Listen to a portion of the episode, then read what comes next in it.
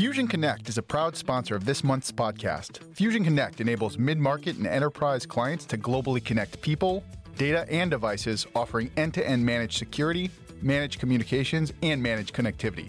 We're super excited about the newest offering, M S Operator Connect. Operator Connect is the evolution of direct routing and allows clients improved experience in many ways, including direct peering with teams, simplified management, and shared service level agreement.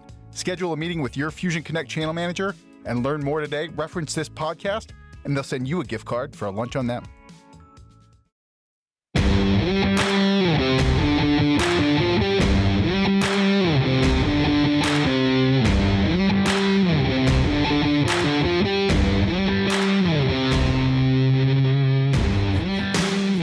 Welcome to another episode of T B I Talks Tech. I'm Eric Hills, training manager with T B I, and along with me, Dave Polakowski, operations trainer here at T B I, and once again, we have a very special guest.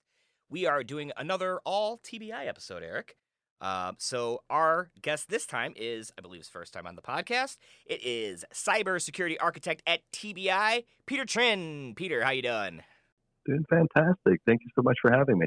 I like the all T B I episodes. Keep it in the family. That's that's right. Yeah, keep keep it in house. I like it. So, all right. So for today's episode, um, you know, we're going to talk about uh, cyber insurance, right? So cyber insurance is an increasingly relevant conversation, and rapidly evolving attacks are becoming more frequent, intense, damaging, and because of that, insurers are paying out more than they collect, and customers' insurance premiums are actually rising. T B I can help. Yeah, I mean, there's a number of ways we can help. I just came off the Emerging Tech Bootcamp out in San Diego. You know, we're discussing more than just cybersecurity, but certainly cybersecurity is at the forefront. You know, I don't know how many partners and suppliers are all talking about cybersecurity insurance, and there, I think there's two sides to that coin and varying opinions. But T B I can can help to further that conversation via Peter, and we can talk to customers about insurance controls. We can check lists for coverage. And that list is getting longer and longer, and premiums are are going up. But I think there's a lot of opportunity out there for the partner, and it's it's not something to shy away from. You know, T B I enables our partners by securing end customers and aligning with those asks from the insurance providers.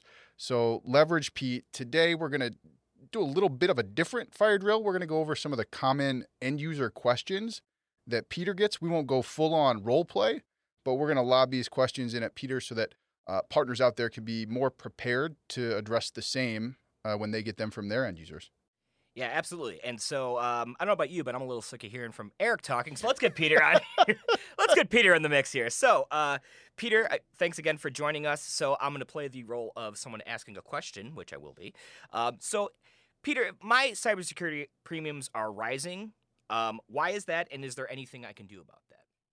That is a great question. That's one that we get quite often uh, from end customers. Um, insurance premiums are rising because the insurance providers are actually paying out one dollar and seventy-five cents for every dollar of the policy that they collect. And a lot of that is because of the, I won't say explosion, but the uh, so many ransomware attacks and so many threats that are coming through that they actually have to pay out for. So they're just paying way more than they're collecting. Now, as far as anything you can do, absolutely yes. Um, when it comes to reducing your policy and your premiums, uh, a lot of it has to do with how much initiative you're taking on your own to secure your organization when it comes to cybersecurity. Uh, this is in the way of a checklist as it comes from an insurance company. But from an industry framework perspective, they'll be closer to NIST or C M F C as far as requirements for cybersecurity posture. Uh, doing those things proactively can reduce the premium coming in the door. And of course, some insurance agencies will actually reduce your premium if you upgrade to these things somewhere during the process. I heard somebody at the boot camp say an insurer's first job is to not pay the policy. That's kind of scary if you're the policyholder. Yeah, that's one hundred percent. And realistically, it's nothing new to any of us adults, right? We have insurance ourselves, whether it's homeowners insurance, car insurance. Uh, and it's the same thing with those policies. If you drove through a puddle and it got above your engine, your engine seized up, that doesn't actually count as quote-unquote flood insurance, mm. right? So those little nuances are going to affect you. And a relevant conversation we have with a lot of our end customers and partners are because there are a lot of changes from the Russia-Ukraine stuff. Uh, we're seeing attacks these days uh, that don't have a ransom request. So now apply that same use case to your insurance policy. If you, unfortunately, are a target who gets attacked or inadvertently clicks on something malicious, uh, if there's no ransom request, does insurance still help?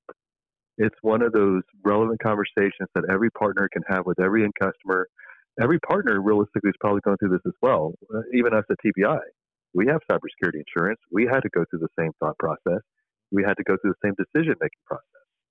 This is what we want to help end customers and partners with, because it does none of us any good to have an insurance policy that we can't actually use. Mm-hmm. Now, from an insurer perspective, uh, as they look at a claim, yes, first and foremost, they want to keep the revenue in their coffers.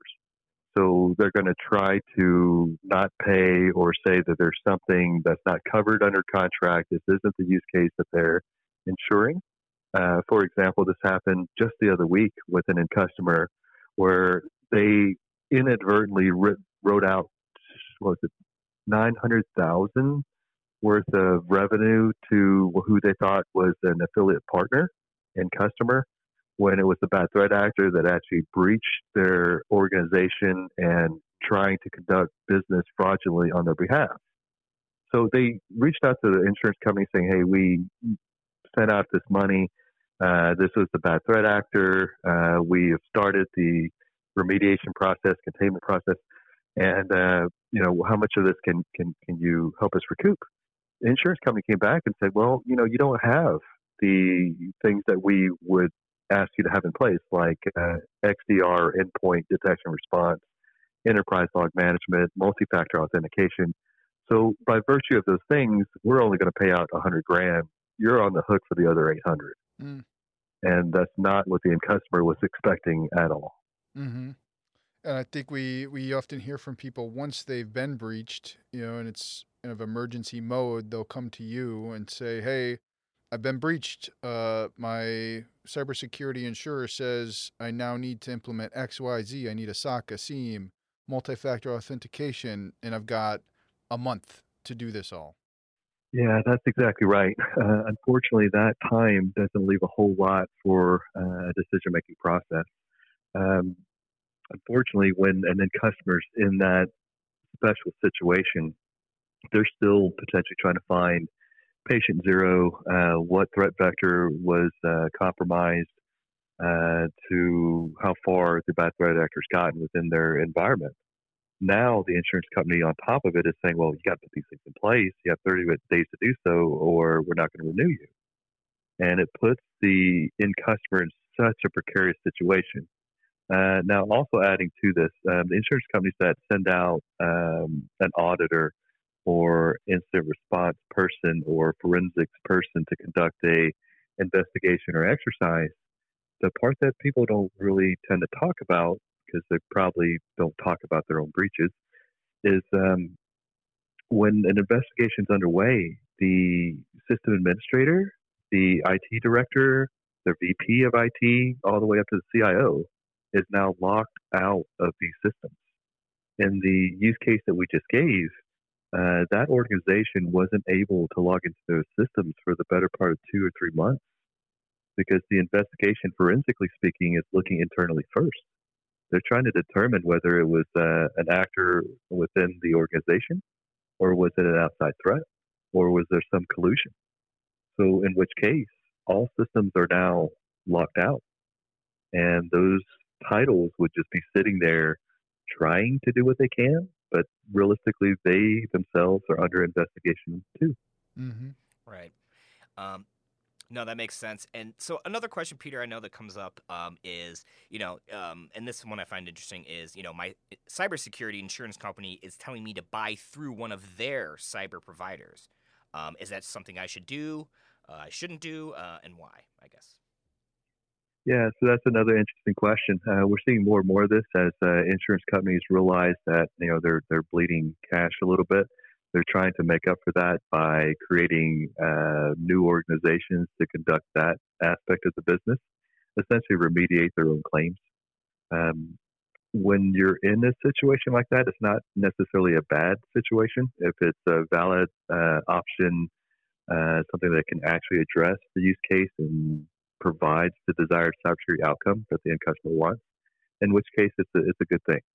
Uh, in the case that end customer is not cybersecurity savvy or I T savvy, it would probably make more sense for them to reach out to their proactive cybersecurity partner or T B I, and we can help them through this process, help them understand what their situation actually is, and provide them with options that would actually address their needs.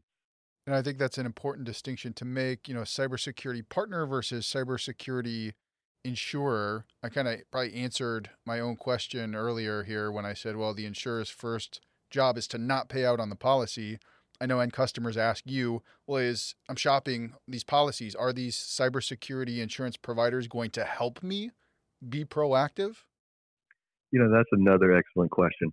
Uh, we actually get this question from partners, providers, and end customers. Uh, so there is a misnomer that an insurance company's checklist is helping an end customer be more proactive with their cybersecurity posture.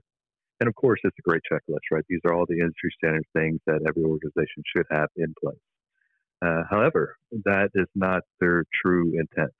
Uh, the checklist is to group together a bunch of policyholders with similar risk profiles, in which case a claim being filed out of that group is going to be dispersed against that group. So the higher your cybersecurity posture, the more or less likely it should be for you to have your premiums go up, because the folks within your group have a higher level of cybersecurity and should prevent uh, more often than not uh, someone who has nothing or has remnants of a cybersecurity posture. Gotcha. So um, here's another question I think that comes up quite a bit, Peter, I would, I would imagine. Um, does T B I offer cybersecurity insurance, um, or can you know you help us review a policy or something like that? How would that work?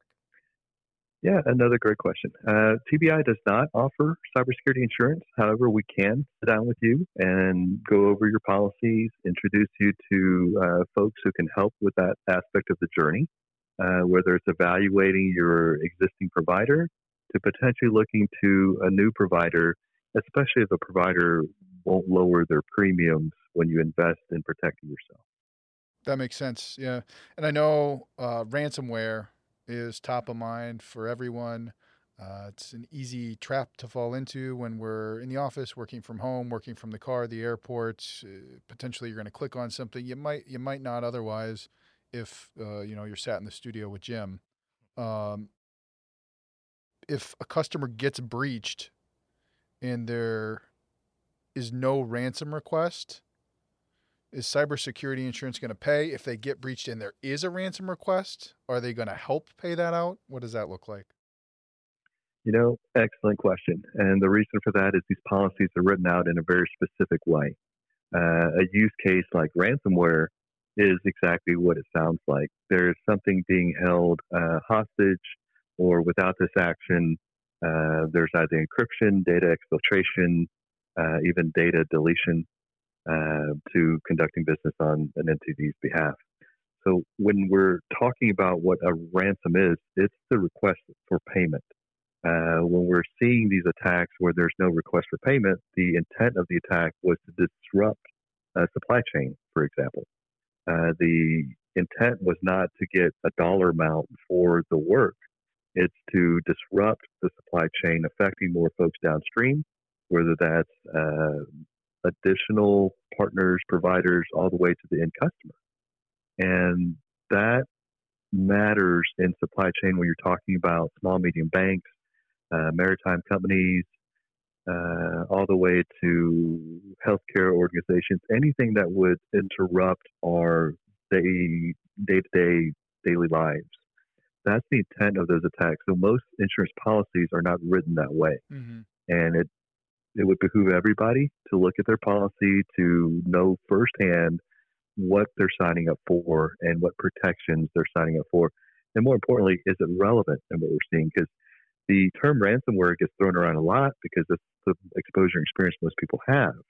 the reality of getting to a ransomware, there's some things that happen to have, have happened before all of that. For example, you have to click on something, and you just mentioned that, whether it's coming from an email, a text, there has to be some action on the end user's perspective to open the door for a bad threat actor to come into an organization. Now, that's not to say that people don't go through phishing training or know better themselves. It's just the reality of the world we live in today, where as you're trying to delete something, you may inadvertently click on something. And I say all this because there are a lot of times when we talk to smaller organizations and they feel like they're not a target for these cyber criminals. And the reality is, I'll ask them, uh, and we were just in a room with a thousand independent retailers, and I asked this very question to the room, uh, how many folks in the room feel like they're too small and they're not a target for these bad threat actors? Please raise your hand. Essentially, the whole room raised their hand. And then I asked them, how many folks in the room have received an email saying you've won something or something fraudulent going on at your financial institution? Click here or call us. And they all kept their hands up. And I'm like, well, here, here's the case in point. You are under attack. You just haven't fallen for it yet. And in this case, whether you're deleting something inadvertently, clicking on something, or someone within your organization just happens to click on something, it's the same net effect. Yeah, just, I mean, it's just and, small deals versus big deals to the bad guy. You got it. You got it. And as soon as the bad threat actor is in the environment, now everything that you've you planned for proactively, insurance policies, now everything's in effect. Did you plan accordingly? Did you actually plan a breach? Do you have an incident response plan? How does that tie into your disaster recovery plan? This is the planning phase that's so critical up front, because it saves tens of thousands, if not millions of dollars in the remediation process, the downtime or outage. If uh, an investigation is moving forward and your systems are locked, can you still do business? There's a lot of business operational questions that are involved in this that, for example, cybersecurity checklist doesn't go over. They're just going over the tools and services that are best practice recommendations. I mean, how change, you handle something is important. Ch- and change sounds like the only constant here. Mm-hmm. And so, you know, get, getting back to kind of the policies themselves, um, you know, so we know, uh, you know, as uh, market matures, policies will change. Um, so what are the, uh, I guess, some of the challenges in twenty twenty-two as far as security underwriting? Yeah, so I'll, I'll even add more context to this. The um, insurance policies and the levers that would give a discount, and again, to use a um, physical analogy, right, your your car insurance.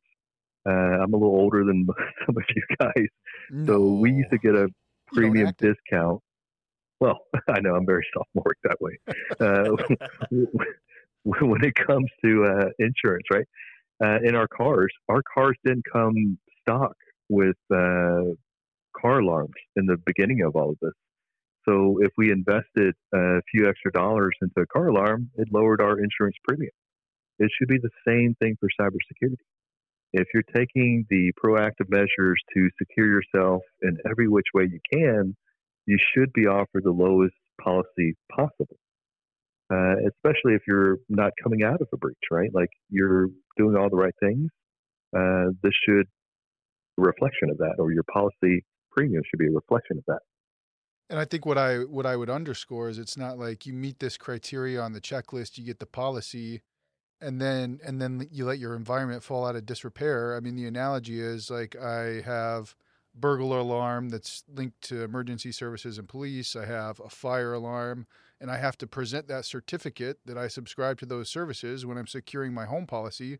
Well, if my house catches on fire and I've let that policy lapse, the insurer isn't going to be too likely to pay out on the policy. You know, so it's, yeah, a, it's a maintenance thing too. Yeah, that's absolutely right. And uh, to answer your original question, as it comes to uh, change being the consistent thing that we see, the requirements for cybersecurity insurance policy in twenty twenty is different than it is in twenty twenty-two, uh, especially when it comes to the X D R, uh, S O C, SIEM, instant response, in-house ask. And I have every expectation that those requirements are going to change in the near future as well. It's just all of the things that become industry standard into protecting an organization will become more and more standard in an insurance uh, checklist, policy, and to take it slightly beyond cybersecurity insurance, just the ability to conduct business. We have a lot of partners, providers, ourselves included, where an end customer will come with a checklist and ask us to have these things in place before we can even do business together. We're seeing this with C M M C and the DoD supply chain, which is essentially NIST on the back end, uh, but C M M C is a formal program. There's no self-certification. You have to have a different organization come in and certify you as such. And I get the intent of it, right? It's to make sure China doesn't have a space shuttle that's identical to ours. The intent's right.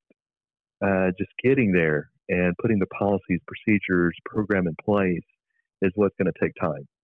For that uh, program, I think the deadline is twenty twenty-five, but there are a lot of proactive partners, providers, and customers who either are a part of the DoD supply chain or maybe adjacent to the DoD supply chain that feel like they're affected, and you know what, it's best practice, why not do it too? And I'll, I'll give you an example of that. There was a uh, higher ed or um, college, university uh, out west that, you know, generally speaking, I wouldn't think a, a college has anything to do with the DoD supply chain, uh, but these folks work on seed development. They're genetically modifying seeds. They're part of our G D P. They sell to other countries. And that work needs to be protected. So they're going down the path of C M M C. So this is a relevant thing for all of us. Have you ever seen a picture of like an old watermelon, like a painting from the seventeen hundreds? It doesn't look like it did today. It was more like white, not that much pink, ripe fruit because of G M Os now. Anyway. Yeah, I'm not that old, bro. Yeah, come on, Eric. What are you doing? So, but that, you know, so uh, Peter, I guess, you know, um, that brings us to the point of like, you know, what can our partners do not only to, you know, kind of protect their customers, but also to capitalize and monetize this themselves, right? Yeah, absolutely. And not to sound cliche, but nothing starts without a conversation. And there's no change to be made until someone changes their mind. It's having this conversation in a safe environment. And I can tell you, for all the executives I've had the opportunity to speak with uh, behind closed doors, especially about this subject matter, um, it's a business conversation. This is risk mitigation. All we're trying to do is identify what the risk and gaps are so we can make a business decision on how we're going to approach it, that is the risk mitigation framework is four things that you can do. Do you accept it, avoid it, defer it, or mitigate it? You have four options, and every executive has this uh, calculus in their mind. And when it pertains to cybersecurity that spans the entire organization, what we're looking to do is offload or defer that risk to a managed cybersecurity provider. And anything that we can't collectively get our arms around, we're going to defer to cybersecurity insurance. If we're doing it that way, it's the most efficient, the premium should be lower, and you have the right framework in place and the cybersecurity posture that's going to prevent against these use cases that we're seeing day in and day out. Yeah, absolutely. So, um, well, Peter, thanks for uh, joining us. Um, yeah, I appreciate you, um, you know, kind of answering some of our questions and some questions that I'm sure a lot of our partners also have. Um, so with um, that, I will say, for Eric Hills, I'm Dave Polakowski. This has been T B I Talks Tech. Thanks again to Peter Tran, and we will catch you next time. Thank you so much.